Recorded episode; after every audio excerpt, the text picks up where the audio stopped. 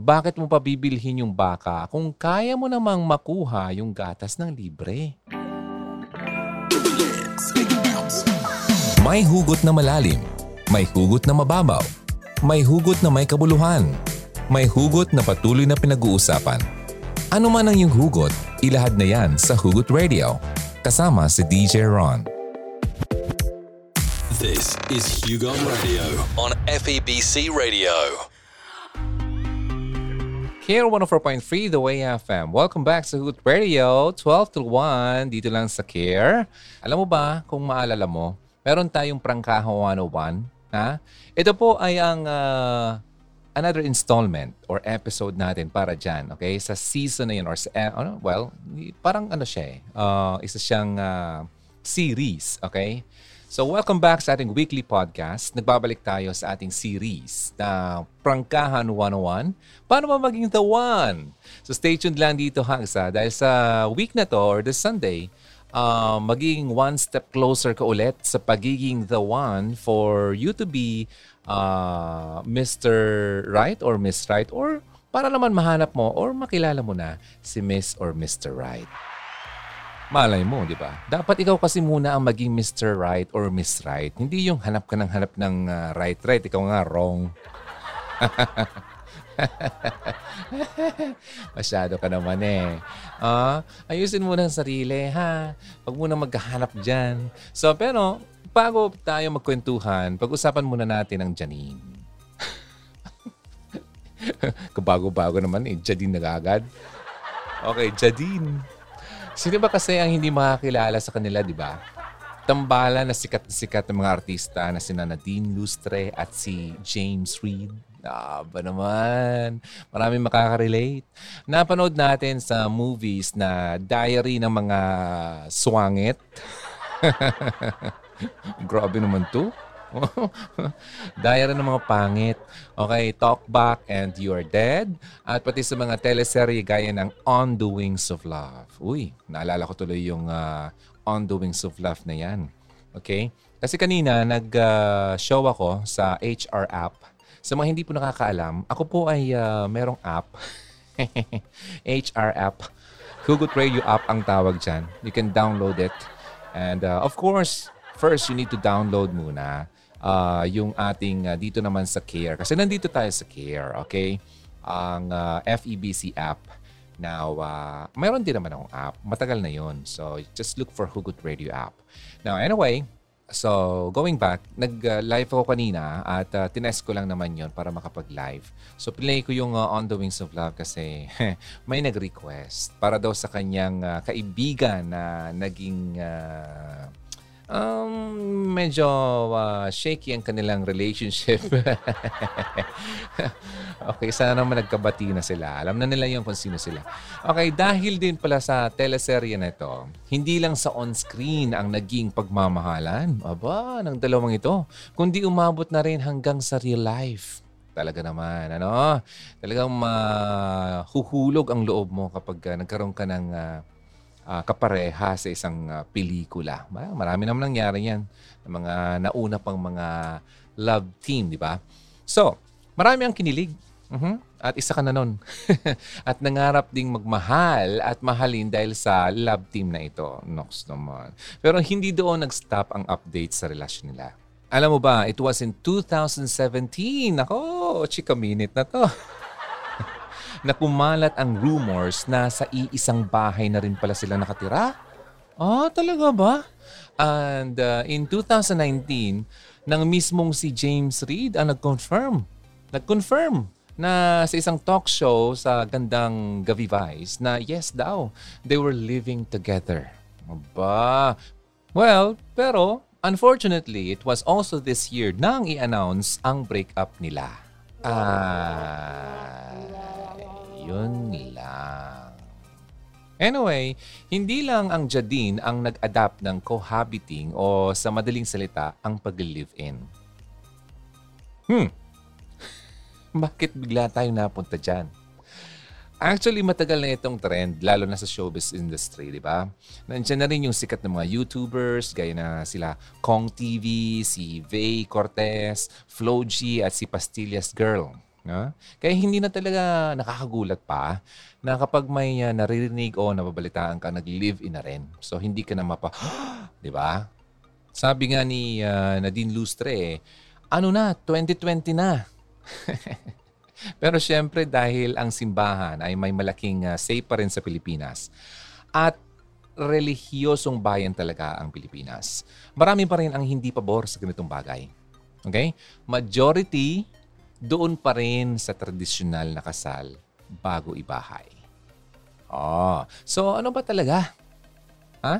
Ano ba talaga ang pagli-live-in? Ito ba ay in or out? Is it in or out? That's right. Ang pag-uusapan natin ngayong araw ay medyo, well, medyo lang naman, controversial. Alam mo ba, nag-post ako minsan ng uh, tanong na to? Okay lang ba makipag-live-in? Mo bang pinutakti ako ng mga tao?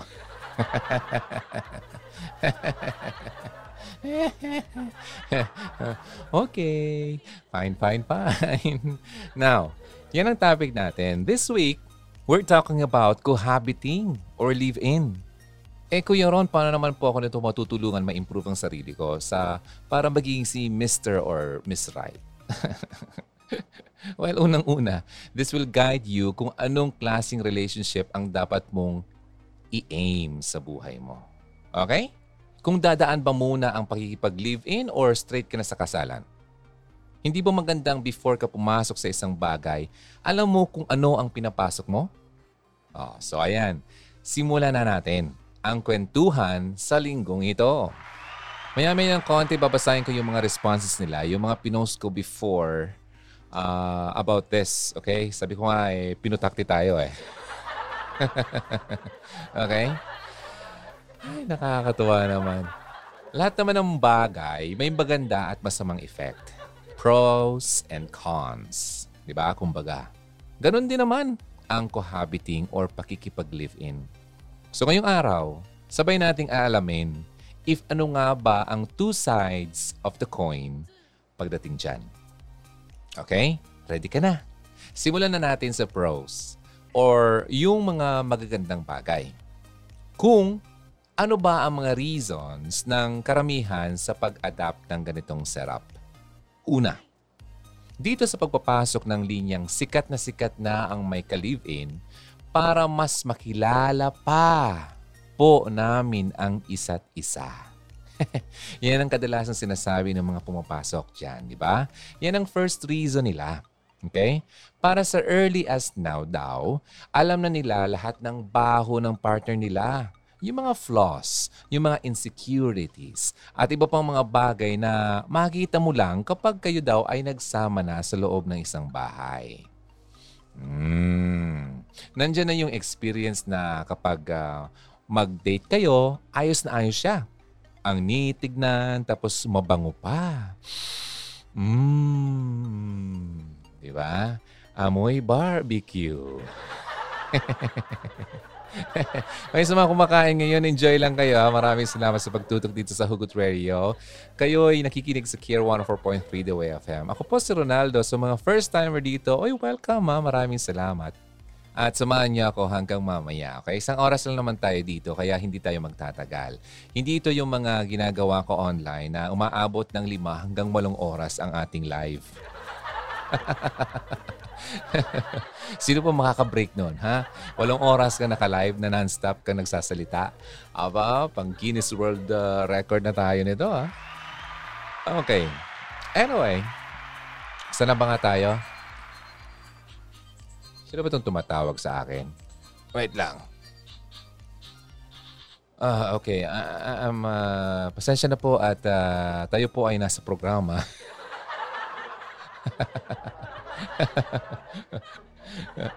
okay. So, ito na ha. Pero, nang sa iisang bahay na kayo nakatira, going back doon sa pinag-uusapan natin, di ba kasi sabi nila gusto silang malaman yung mga flaws and securities. Pero nang, nang sa isang bahay na kayo nakatira, kung gaano ang uh, kinalinis niyang tignan. Okay? Noon. Di ba noon eh, masyado siyang malinis. At uh, talagang wow, na wow, na wow, na wow ka talaga. Ganun siya pala kakalat sa mga gamit sa kwarto niya. Oh. Dito na rin papasok yung mga habits ng partner mo. O, di ba? Ano bang ginagawa niya? Okay? Sa kanyang free time. Mahilig ba siyang mang-iwan o mag-iwan ng gamit kung saan-saan? okay? Paano niya inaasikaso ang cleanliness ng bahay niyo? Or kung may aso kayo, halimbawa lang, naaalagaan niya ba? Ha? Nang mabuti ito? Ito lang naman, those are only some of the questions na pwede mong masagot kapag tumira na kayo sa isang bahay. Madalas sabihin ng mga nag-live-in ngayon na mas okay daw, na mas makilala pa ng mas masinsinan ang kapartner. Para kapag kasala na, wala nang gulatan.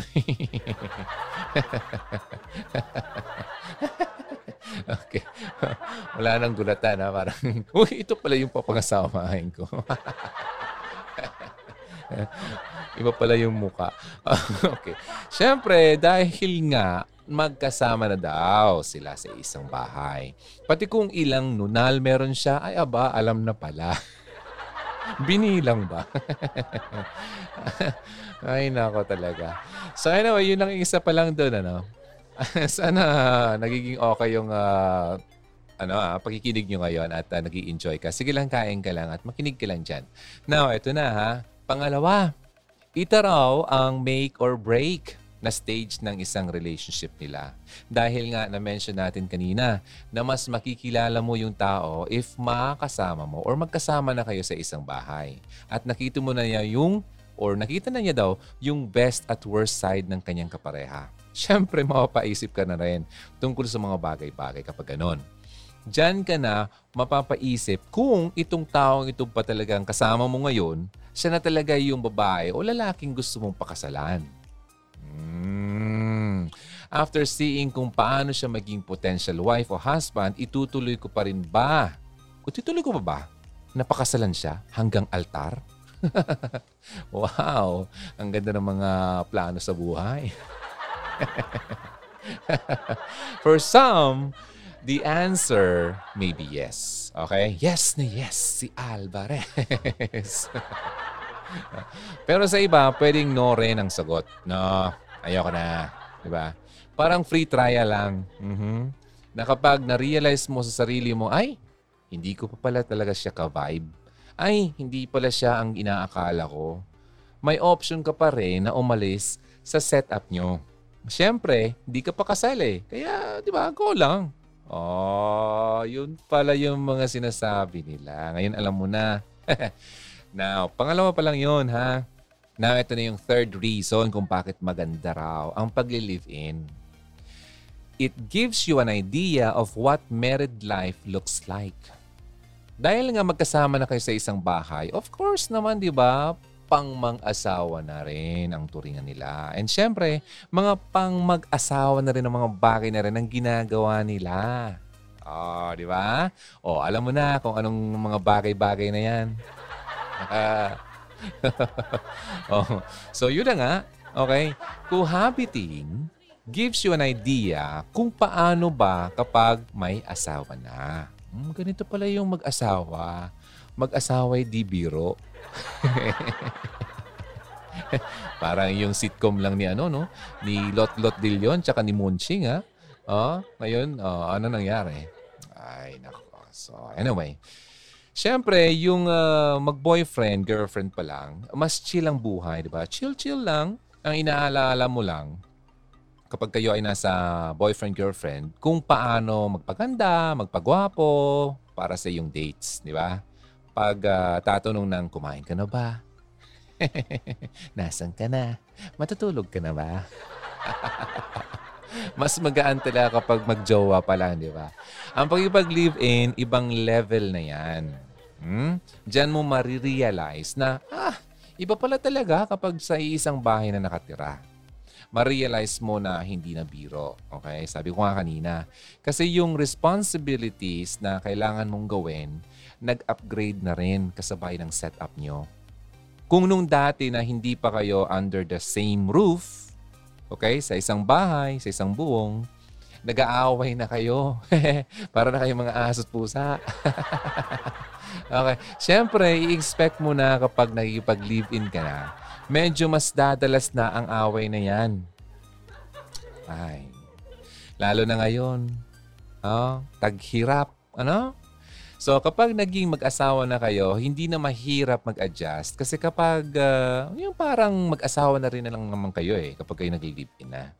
So, yan ang mga ano nila, mga reasons kung bakit ginagawa yon. Na-experience nyo na lahat ang pwedeng ma-experience ng mga mag-asawa. Yun nga lang, wala pang kasal. O, oh, di ba? So, yun ang mga dahilan. Pang-apat, akala mo pangatlo lang ah. Marami. Marami kaming dahilan. oh, di ba? Pang-apat, uh, anyway, last na to. May cashier ka na sa finances. Oh, di ba? Dahil pareho na kayong uh, ng tirahan, hati na rin kayo sa mga bayaran, sa mga bills. Di ba? Bayad ng tubig, kuryente, maintenance ng bahay, o kung ano pa man, kung may papi ka o kitten kayo, hati kayo sa pagpapakain ng uh, fur baby nyo. Wala pa kayong anak, kaya meron kayong fur baby. diba? Hindi na masyadong mabigat sa bulsa mo, unlike nung nag-iisa ka pa lang at wala kang ka-live-in, di ba? So, hindi ka nahirap ngayon kasi dalawa na kayo. Nagdanama yan. O, di ba?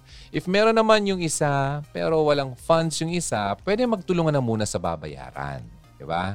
Aside sa mga billings na yan, may kasama nga na rin mga tipong pag-ipon para sa kanilang mga travel destinations na gustong puntahan. Di ba? O kaya mga appliances na gustong bilhin nila or uh, renovation ng bahay.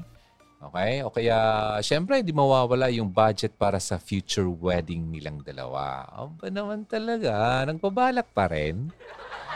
Huwag na.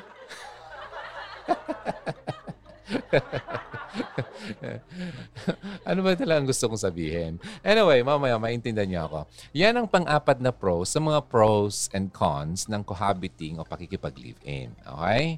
So, hugs, sana naman ay uh, may nakukuha kayo sa, sa kahit pa paano naman, ay uh, nakakasabay kayo sa ating pinag-uusapan. Ang pinag-uusapan natin ngayong araw, isang medyo controversial na topic. Okay lang bang makipag-live-in?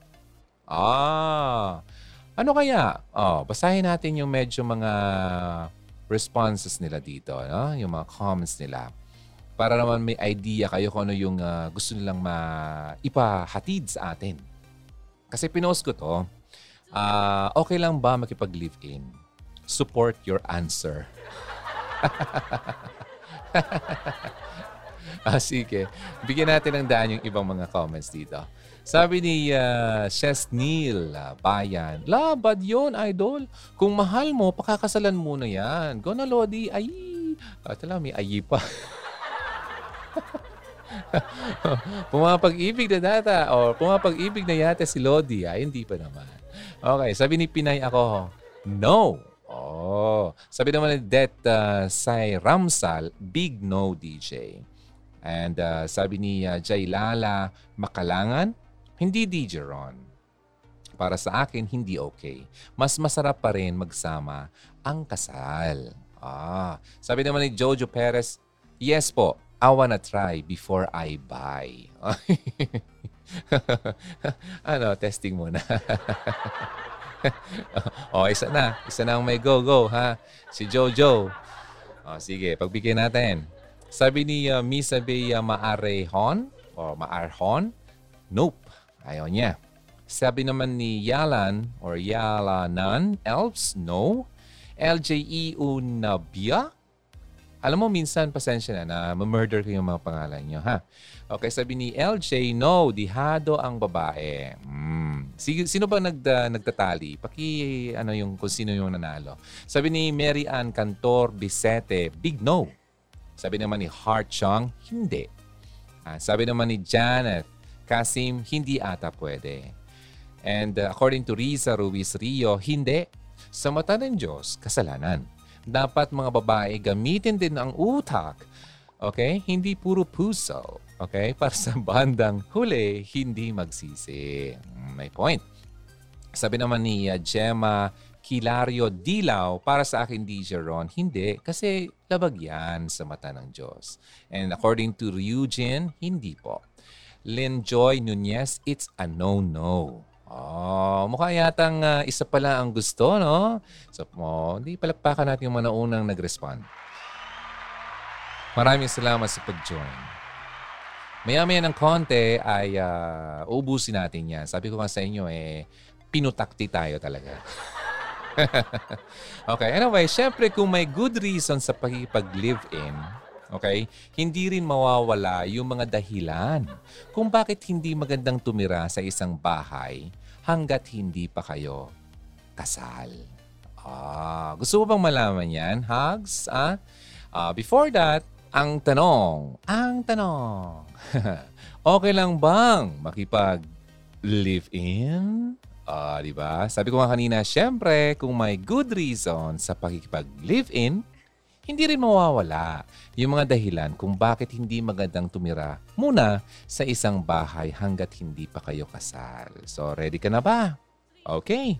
So, ito na. Una, mamaya nga pala, uubusin natin yung mga comments ng uh, pinost ko doon. Okay? Una, may kasabihan. Why buy the cow when you can get the milk for free? Di ba?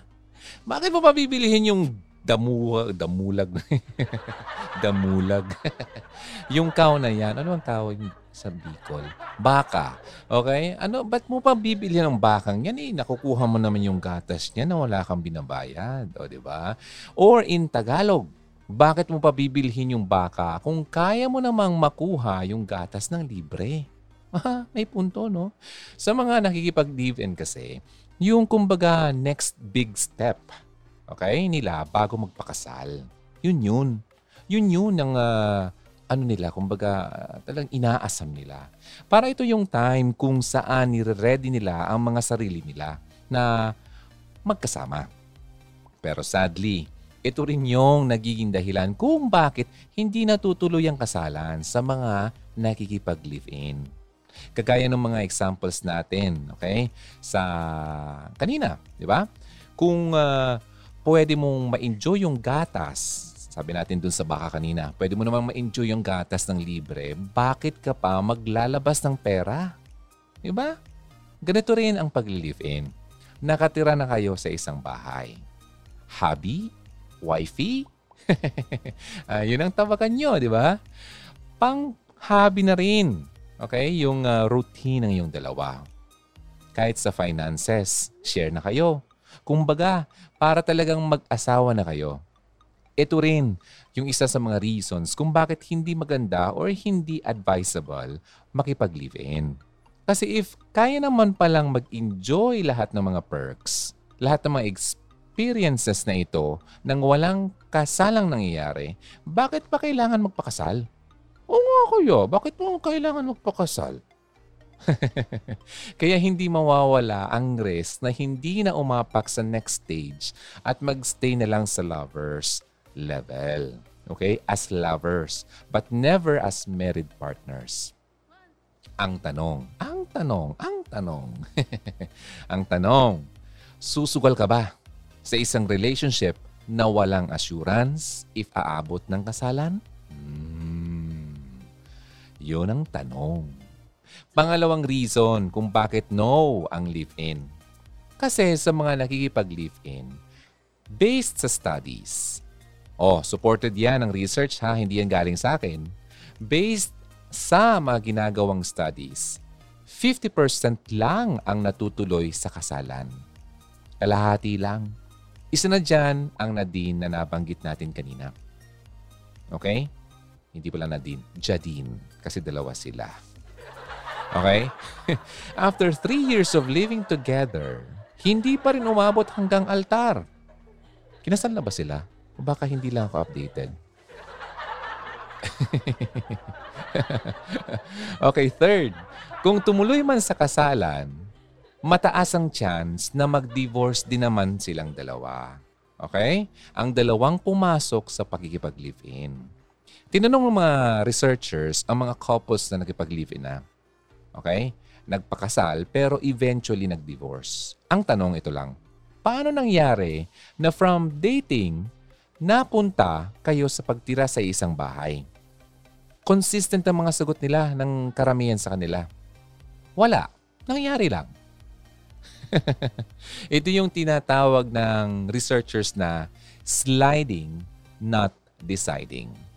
Yung paggalaw nyo from dating to sleeping over to mas madalas na sleepover hanggang sa naging live-in na ang setup yung dalawa. Kumbaga, nilagpasan nyo na yung mga tanong na, bakit tayo magli-live-in? Anong purpose natin? Ang mga babae kadalasan nakikipag-live-in sila because they view it as a step toward marriage. Okay? Marriage. Ang lalaki naman, eto yun. Ang lalaki, makinig mga babae, ang lalaki naman, way yun ng pag-test ng relationship or pag-postpone ng commitment na haharapin nila kapag nagpakasal na. In short, parang free trial lang talaga ito sa karamihan sa mga lalaki. Hmm, hindi mo yun alam. Now you know. okay? Free trial ka lang ba talaga? Ladies? Okay. Kaya kapag nagpakasal na, ganun na lang din kadali sa kanila na mag-divorce dahil nga hindi naman pinag-isipan ng mabuti ang mga bagay-bagay. Oh, kaya hindi ka na magtaka dapat kung bakit nagpakasal na kayo ay nag-divorce pa rin kayo. Kasi yung nangyari before that, eh, wala na. O, di ba? So, yun. Ngayon, uulitin ko. Itong lalaking to ay nagtatrya lang. Kaya madali na lang sa kanya magpaghiwalay. Kasi hindi naman talaga niya pinag-isipan ng mabuti yung mga bagay-bagay na sinabi ko. Okay? Kaya ang ending tuloy, go with the flow na lang. Para mga patay na isda, go with the flow. Parang, eh, sige. Dahil tumira na rin kayo sa iisang bahay. Nakapundar na. Diba? Sayang yung pera. Nagpagawa na kayong bahay. Di ba? Naggastos na kayo ng marami. Ituloy na lang natin sa kasalan. Oh, kaysa naman masayang lahat. Oh, di ba? So kaya ganun. Hindi nagiging uh, walang parang napilitan na lang. Now, ito yung pang-apat. Fourth, dahil nga parang mag-asawa ng treatment nyo sa isa't isa, nako, wala na yung feeling ng bagong kasal. Wala na. Wala na yung uh, honeymoon, hindi na siya honeymoon. Ano na siya? Soy sauce moon. yung pakla. Hindi, maalat. Hindi mapakla. Wala na yung tamis. Oh. Wala na, ubos na eh. O, oh, di ba? Tumira na kayo sa isang bahay. Most probably, ginawa nyo na rin yung... Kaya ano bang i-look forward niya sa kasal? Wala na. Yung papel lang naman ang nagpapatunay na Mr. and Mrs. na kayong dalawa. Okay? Yun lang naman ang bawang may experience yung dalawa. Pero other than that, wala na. So, di ba? So, pangapat yun. Meron pa tayong dalawa. Okay? But before that, uh, para naman bitinin ko naman kayo, basahin na naman ulit natin yung mga namutakti. Asa na ba yun dito? Ang dami-dami. Okay, sabi ni someone na hindi ko mabasa ang pangalan kasi parang nasa Korean na character siya. Nope. That's my big mistake experience, sabi niya. So, pagkakamali daw niya yon yung pag-live in. Sabi naman ni Sunga Punsalan Lovely Faith, hindi po wala pong ganyan sa Bible at kasal po muna dapat bago lahat. Sabi naman ni Mera E. Bompat, ay nako po, ayaw kong nag-live-in, Sir DJ Ron. Di bali na kung walang ka-live-in. Sabi naman ni, uh, reply ni Kabanatan or Kabanatan uh, Grald. Okay, ang live-in uh, daw, pangga, nagasama lang kayo para sa in-in, char-char, chorba-chorba. Binabasa ko itong comment niya. Okay, chorba-chorba lang ba ang live-in? Okay. So, yun ang dalawa magkaibigan pala to. So anyway, sabi naman ni uh, Senatsap Abing, for me teacher Ron, hindi po. Kung gusto mong kilalanin ng isang tao, kilalanin mo siya habang hindi pa kayo nag-aasawa or habang jowa pa kayo. Kung totoong mahal ka ng isang lalaki, hindi siya papayag maging isang live-in ka lang. Para sa akin as a woman, wala akong dignity pag ganyan. Hindi ako worthy if pumayag ako sa ganyang sitwasyon. At una sa lahat, labag po yan sa mata ng Diyos. At gusto ko, ibigay ko yung sarili ko sa taong asawa ko na talaga. Alam ko sa panahon ngayon, iba na ang mga tao. Tapos may nag-reply sa kanya. Uh, tama, sabi ni Shalene Robert. And uh, sabi ulit niya, alam mo, DJ Ron, isa akong anak din na walang kasal. Ah, mahaba po ang kwento. Hindi ko naranasan payapa yung pamilya namin hanggang ngayon. Kaya hiling ko na lang uh, kay God na if ever man mag-aasawa ko, hindi ganito ang magiging sitwasyon. I see. So meron pala siyang uh, experience din talaga first hand kasi yung mga parents niya ay ganon. Okay. Now, sabi naman ni Mary Grace Llorca, okay lang DJ Ron. Oh, so okay siya. 21 years na kami still counting due to financially or financial problem kaya hindi makasal-kasal. Tapos hindi maibigay ang dream wedding ko. Hmm. Kaya wag na lang. Tapos nakaset na rin sa mind ko na pag nagloko isa sa amin, wala nang uh, poproblemahin pa. Ang daling magpakasal sa kasalang bayan. Ang hirap ng mga proseso naman ng annulment. So magastos. Ah, so din, yun din naman ng ano niya, yung kanyang uh, reason. At dalawa ang nag-agree sa kanya, si Maribel at si Melanie. I see. Okay, anyway, sabi naman ni Jen Barrios Mabaw, Hi DJ Ron, para sa akin okay lang naman kasi para pag maghiwalay, walang sabit. okay. Walang sabit. Okay. Wala. Natawa, natawa lang ako doon sa term na sabit. Okay, Jen, maraming salamat. And uh, dito sa comments na to, wala tayong dinijudge dito. Ha? Kaya lahat ko ito binabasa. Sabi naman ni Anna Limad, sa Bible, kasi yan mga utos or commands at ipinagbabawal, forbid ang live-in. Mm-hmm. Kaya sa command na ako ni God, napakasal muna bago magsama para ma-blessing ni God. Okay? Sa pananalita at action niya, malalaman mo na kung ano ba talaga siya. Basta ang maganda niyan, makinig muna sa Hugot Radio bago magpagrelasyon para may guide na wise at may standard na pumili ng mapapangasawa. Aba naman. Talaga naman. Thank you so much, Annalie Mads. And sabi ni Esther Adorna Aspasio, hindi po DJ kasi labag yan sa batas ng Diyos. And someone replied, at biglang nawala. Sabi naman ni Aliyah Rodelas, yes! It's basically the process of getting to know each other. Yung parang sinabi ko nga kanina. At saka, it's better kasi doon mo man talaga makikita ang uh, magiging uh, katuwang mo. And also, I think people should just mind their own business and stop condemning live-in partners. Oh, malamang ano na siya, nasa, ngayon na siya eh, ginagawa na talaga niya yon. Okay. Sabi naman ni Neng Escote Delgado, Good morning po, DJ Ron. For me, hindi po. Okay. Kasi po hindi po yan tama para sa ating Panginoon. And may nag-heart, si uh, Rhino Ramirez. And according to uh, Janice de la Cruz, it's a big, big no para sa akin. Okay? Bumabase tayo sa Bible. Alam natin na ang pag-iisa o pag uh, pinag-isa ka na ng Diyos ay para lang sa dalawang taong binigkis ng Diyos. Kapag ikaw ay nasa isang live-in relationship, ito ay masama at labag sa kalooban niya at batas niya. Matakot ka sa kasalanang gagawin mo, matakot ka sa Diyos. Sabi niya ni Janice de la Cruz. And according naman kay uh, Aloha Oliveros, hindi.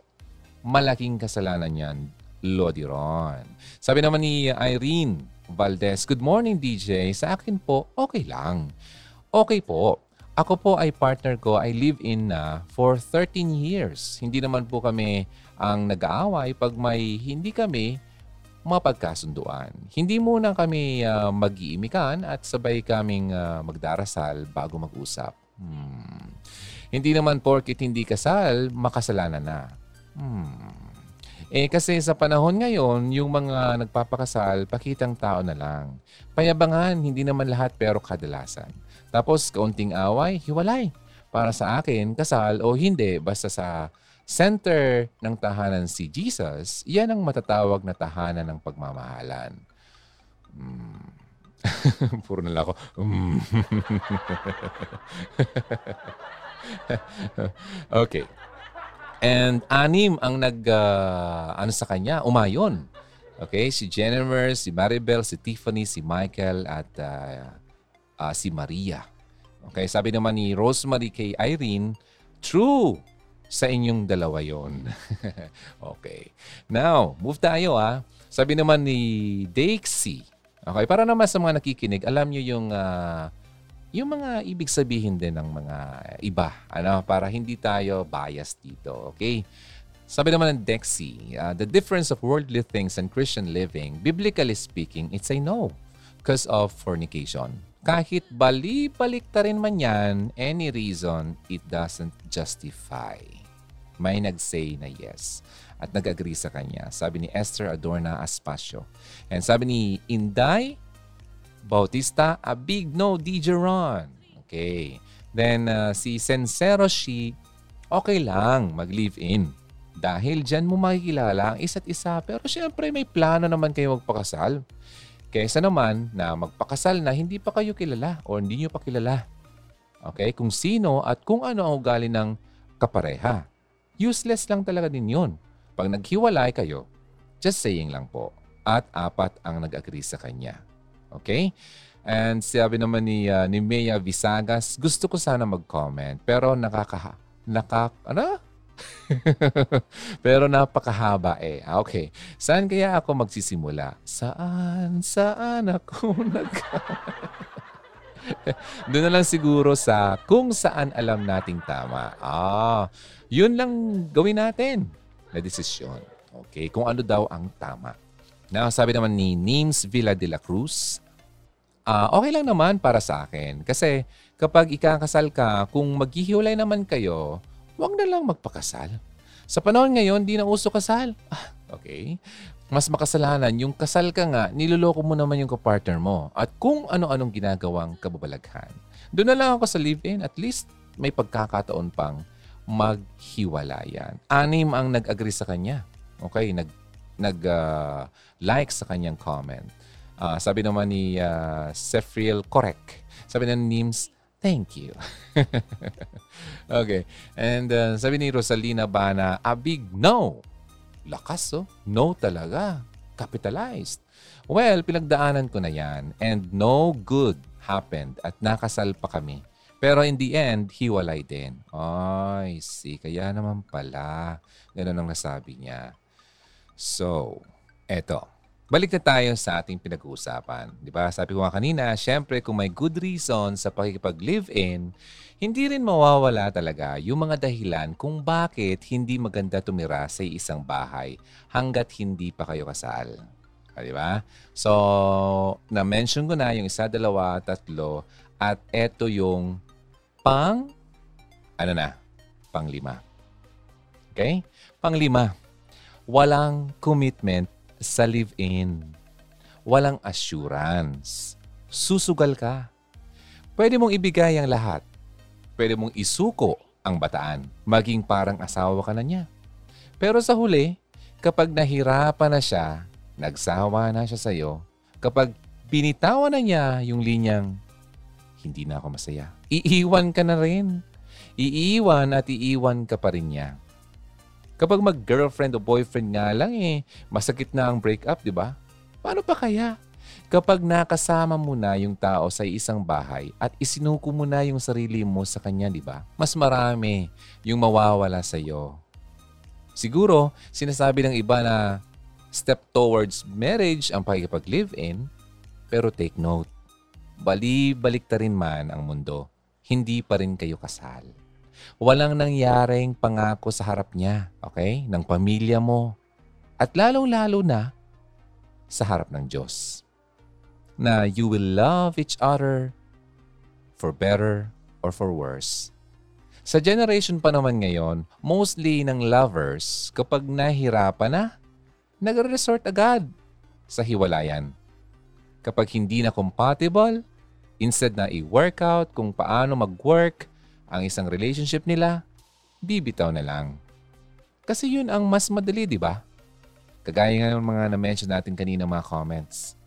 Dahil nga wala pa naman talagang nangyayari kasalan.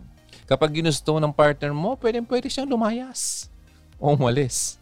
So in the end, parang nagbabahay-bahayan lang kayong parang mga bata.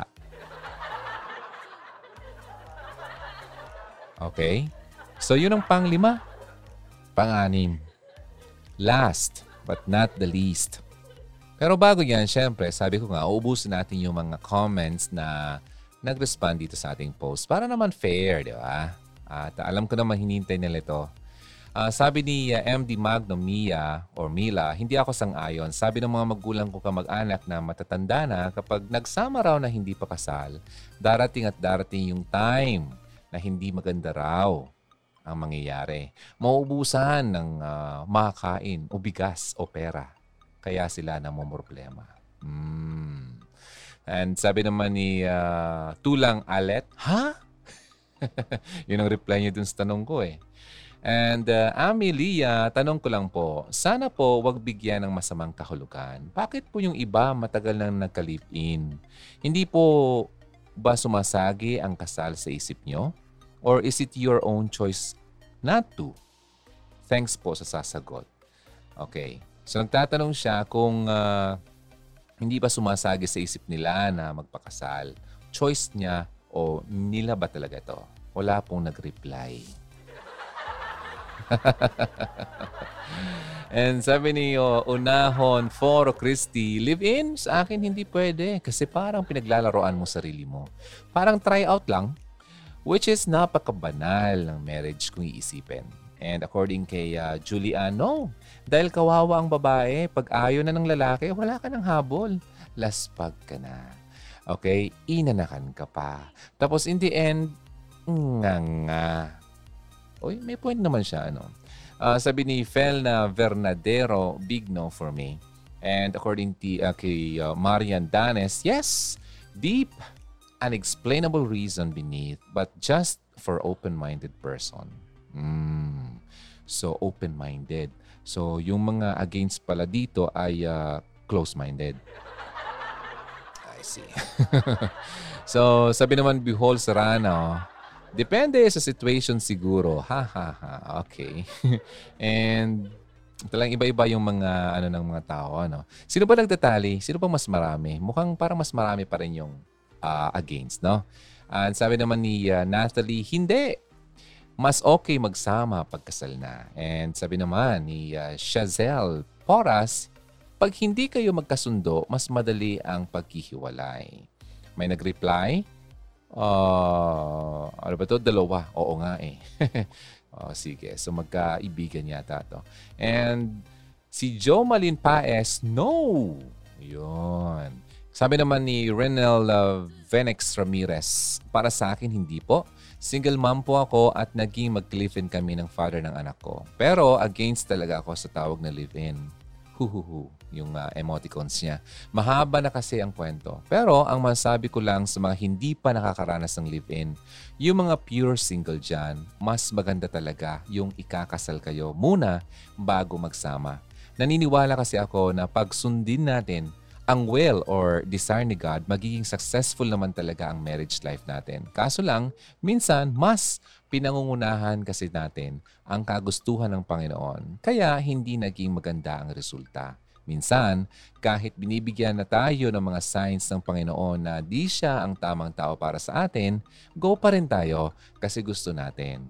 At pinahihintulutan din ng Panginoon na mangyari ang gusto natin in order for us to realize na mas maganda pa rin ang sundin natin ang kung ano ang will niya at desire niya ni Lord para sa buhay natin. Sabi yan ni uh, ah, W.V. Ramirez. Pangalan niya ng anak niya, hindi yan ang uh, pangalan ng, sulat nito. At marami ang nag-agree uh, at uh, talaga namang uh, nag-like sila at nag-heart. Okay? And also, mayroong uh, replies dito. Uh, and then po, mamimit mo ang soulmate mo after all those troubles at parehas na kayong ikakasal. So dito na po papasok ang hanggang boyfriend-girlfriend lang kayo kasi mas magastos pa ang annulment kesa nung pinakasalan tayo ng ex natin. Baka malabo din ang annulment ma-approve. So natatakot sila sa annulment kasi magastos. Pero hindi sila natatakot na pumasok sa isang walang kasiguruhang relationship. Ah, okay.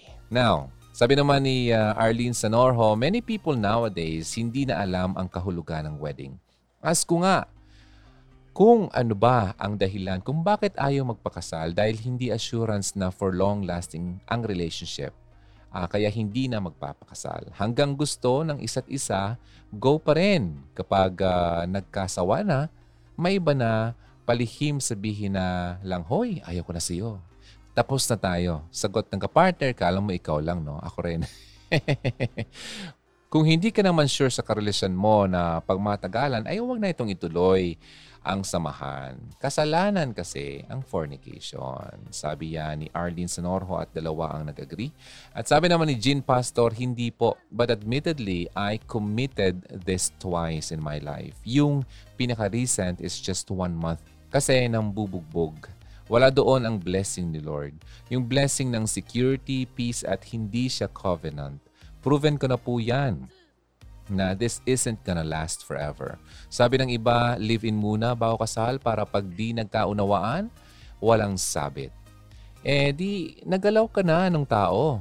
Yun yung iniiwasan doon kasi yung honor ng girl nawawala. Swerte po yung mga friend ko who managed to stay in a relationship kahit na nagkakamali sila. Eventually, they marry at na-bless po sila. Thankful ako, di rin ako inalaw ng Lord matali sa ganon. Pero wala po talagang blessing. Kahit di magarbong kasal, masarap po ang uh, may peace at the end of the day. The more may mga soul ties, mas lalong mawawala ang identity ng babae na precious siya. God wanted us to have the gift of intimacy at commitment kasi alam niya na kapag immoral ang uh, living natin, tayo lang mapapahamak. Tayo lang masasaktan. Hindi tayo dinesign na replaceable at kung kailan lang kailangan. We should be bought with a price and that price is commitment. Sa totoo lang, I feel worthless and cheap because of that. At the back of my mind, gusto ko yung pinanindigan ako. Sabi yan ni Jean Pastor. And uh, tatlo ang nag-agree sa kanya. Jennifer, Rhea, and Leila Haste. Sabi naman ni Kamala Plaarni, based on my experience and social experiment, I conclude na ang pag-live-in ay hindi maganda. Mm, you should not rush things. You should wait for the right time of being together. I see. And last two, sabi ni Daria, uh, harito, okay lang kung walang sabit. Ito na naman yung mga sabit-sabit na yan. Maria Dora Concepcion, no, babae tayo. Talo tayo sa huli. Okay. So maraming salamat sa mga nag uh, join dito, okay, sa post ko. Ang post kong pala to ay, ang tanong ko doon ay okay lang ba na makipag-live-in? 63 ang uh, nag-react. Okay, dalawa ang nalungkot, tatlo ang nag-care, apat na nag-hearts, lima ang na-shock. Siyam ang tumawa. So since uh, nagkaroon ako ng isang separate uh, post, uh, kumbaga reply ko doon sa mga nag-comment, uh, I posted this kasi para mas marami pa rin ang makabasa at hindi lang sa comment section. Sabi ko, tandaan niyo to ladies, okay? Sa lalaki, approve ang cohabitation o live-in. Hmm, nakaka-sex kasi ng libre, di ba? At walang commitment. Sa babae, sad to say, sasabihin ko to sa'yo, losyang ang labas mo niyan. Kapag makahanap si lalaki ng mas bago, saan ka pupulutin ate? As mo kaya siya ng kasal. At dyan mo makikita kung totoo kanyang mahal. Isang katotohanan na masakit yan pero kailangan pag-isipan. Are you a high-quality woman? Well, sabi ko kanina, we do not condemn. We only make you think. Kaya pag-isipan mo ate, may halaga ka. At sana, makita mo rin ang halaga mo. So we got 100 plus reactions dito. Okay? So kaya natutuwa ako, mas marami pa rin talaga yung against sa ganitong klaseng, uh, well, samahan. We got 114 likes, 43 hearts, 21 cares, one just laughed, isa ang nashock, at apat ang nalungkot sa aking sinabi. Okay? And uh, sabi dito is uh, si Catherine, need talaga magpakasal para legal at may blessing ni God. Yun naman na ayon. Kaso may mga pagkakataon na di talaga pwede magpakasal. Gaya ng nakapetition. Tumanggi ako noon sa secret marriage. Baka makita pa ng embassy. Maraming cases na ganito, lalo na pag may anak na. At may cases din na live-in pero matagal na hindi na sila nagtatabing matulog. Matagal na na wala silang sex life. Parang magkapatid na lang ang kanilang samahan na parang minsan nagkakaaway. Magkahiwalay pati sahod at pagkain, etc. Nagsama para lang sa bata para may alaala siya na minsan nagkapamilya siya. Okay. Then sabi ni Janice, eksakto. Okay? Absolutely correct, DJ. Babae ang loser sa ganyan setup. Wala kang pangahawakan kung sakali man. So girls, mag-isip-isip ng mabuti. Mahirap nang magsisi sa huli. Although hindi rin naman secure kung kasal, marami rin naman na loloko kahit kasal. So better be wise na lang, sabi ni Virgie Sapanta. Sabi naman ni Camila Plaarni, I hope so maraming babae, especially mga younger girls ang nakakaalam ng sinabi mo. Very true, DJ Ron, sabi ni Diane Tameta. Blossom Farah, kawawa ang mga babae dito, DJ. Mary Grace Lorca, hindi lahat ng nagpakasal at uh, pinakasalan nirespeto. Hindi lahat ng pinapakasalan minamahal. Hindi lahat ng nagpapakasal dahil sa love. Naniniwala pa rin ako sa kasal kasi may blessings yan galing kay God. Definitely true, sabi ni Maria Adora Concepcion. And uh, from uh, Shemily Ed Leon, swak na swak. At least high quality pa ako, DJ Ron. Hehe. okay. Then sabi ni uh, Neng Escote Delgado, sa mga kapwa ko babae, respeto muna sarili. God bless to all followers ng Hugot Radio. Annalyn Vigilia Garcia, tama ka dyan, Papa Ron. And the Senatop Abning, correct ka dyan. Inday Bautista, yes DJ, dapat maging high quality woman, tatak nating mga babae. Thank you DJ sa concern mo. According to Esther, espasyo sa aming lahat ng mga ladies. Sana hindi ka magsawa sa amin. God bless you. Tess Siloria, yes. At dapat si Guy na ang mag-initiate ng topic about wedding. Kapag maraming dahilan, it's a big no yan. Pwede naman magpakasal sa kasalang bayan kung gugustuhin talaga niya. And nag-reply si Ederlyn uh, Barham, ano ba yan? Base sa naging experiences. Ha ha ha ha.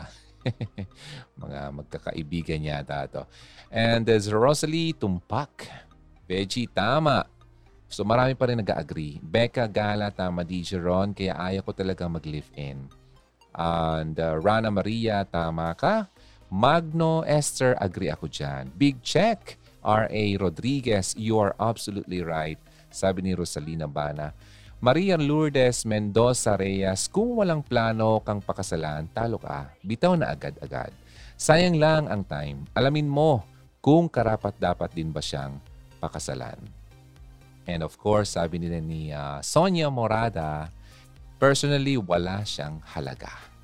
And lastly, si Annalie Mads, tama po kayo. DJ. 184 responses, 32 comments, 16 shares. So talagang pinotakti tayo. so hugs, ito ang masabi ko. Ito ang ating huli. Yung pang-anim na sinasabi ko kanina. Kala mo tapos na eh. Hindi pa tayo tapos, no? And ang pang-anim, uh, kung bakit hindi ito okay. Last, but not the least, God does not approve of cohabiting or yung pakikipag-live-in. May nakita akong post sa Facebook. A man posted his conversation with his father tungkol sa relationship niya. Tinanong niya yung papa niya if anong masasabi niya sa trend ngayon. na mag-live-in muna bago kasal para alam ang compatibility. Ang sagot ng tatay niya, ito yung exact words na sinabi niya. That is called cohabiting. Firstly, di yan gusto ng Panginoon. Wala kang makitang ganyan sa Bible. If it's not from the Lord, no need for trial and error. Arguments and disappointments will always be there. There is no perfect relationship. Just remember, the frequency of your arguments depends on the level of your maturity. Diba? Kasi yung iba natatakot, wala baka lagi na lang mag-argue, ganyan-ganyan. Eh, nakadepende yon sa level ng iyong pagiging mature. O di ba? Check na check. Tama naman talaga. Kahit ilang taon pa kayong mag-live-in, edi naman talaga maiiwasan na magkaroon ng pagtatalo kapag kasal na. Pero kung gaano ka ka-mature bilang partner, ang magdedetermine kung paano kayo kadalas magtatalo. Most importantly, huwag na tayong maglokohan. Alam natin na kapag nag-live-in ka, hindi may iwasan na isuko mo ng bataan kahit hindi pa kasal. Ang tawag dyan, sexual immorality at never magiging in favor si Lord sa ganyan.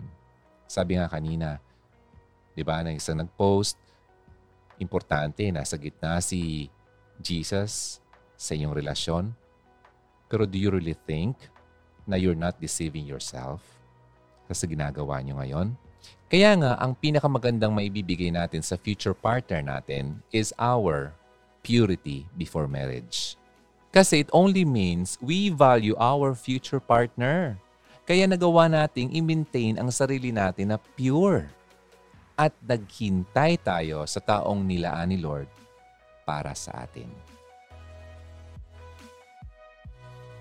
Care 104.3 The Way FM. Maraming salamat sa mga nakinig at nagabang, syempre, at sumama ng isang oras dito sa ating programa every Sunday dito sa Care 104.3 The Way FM in partnership with, of course, ng Hugot Radio, mga Hugs Carians. Maraming maraming salamat. Sa mga hindi po nakakaalam at uh, gustong mag-follow ng mga contents ng uh, Hugot Radio, mahanap po ang Hugot Radio, syempre, number one, sa YouTube channel.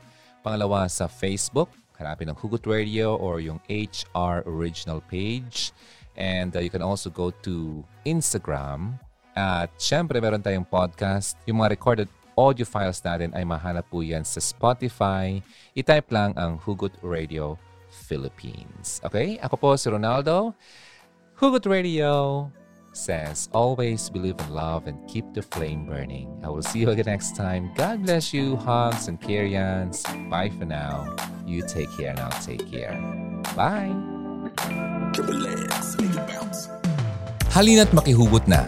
Kontakin kami sa 0946 763 9858 0929 359 4298 0915 931 7184 Kung nais mong magkapag-ugnayan kay DJ Ron, maaari mo siyang bisitahin sa kanyang YouTube channel sa Hugot Radio.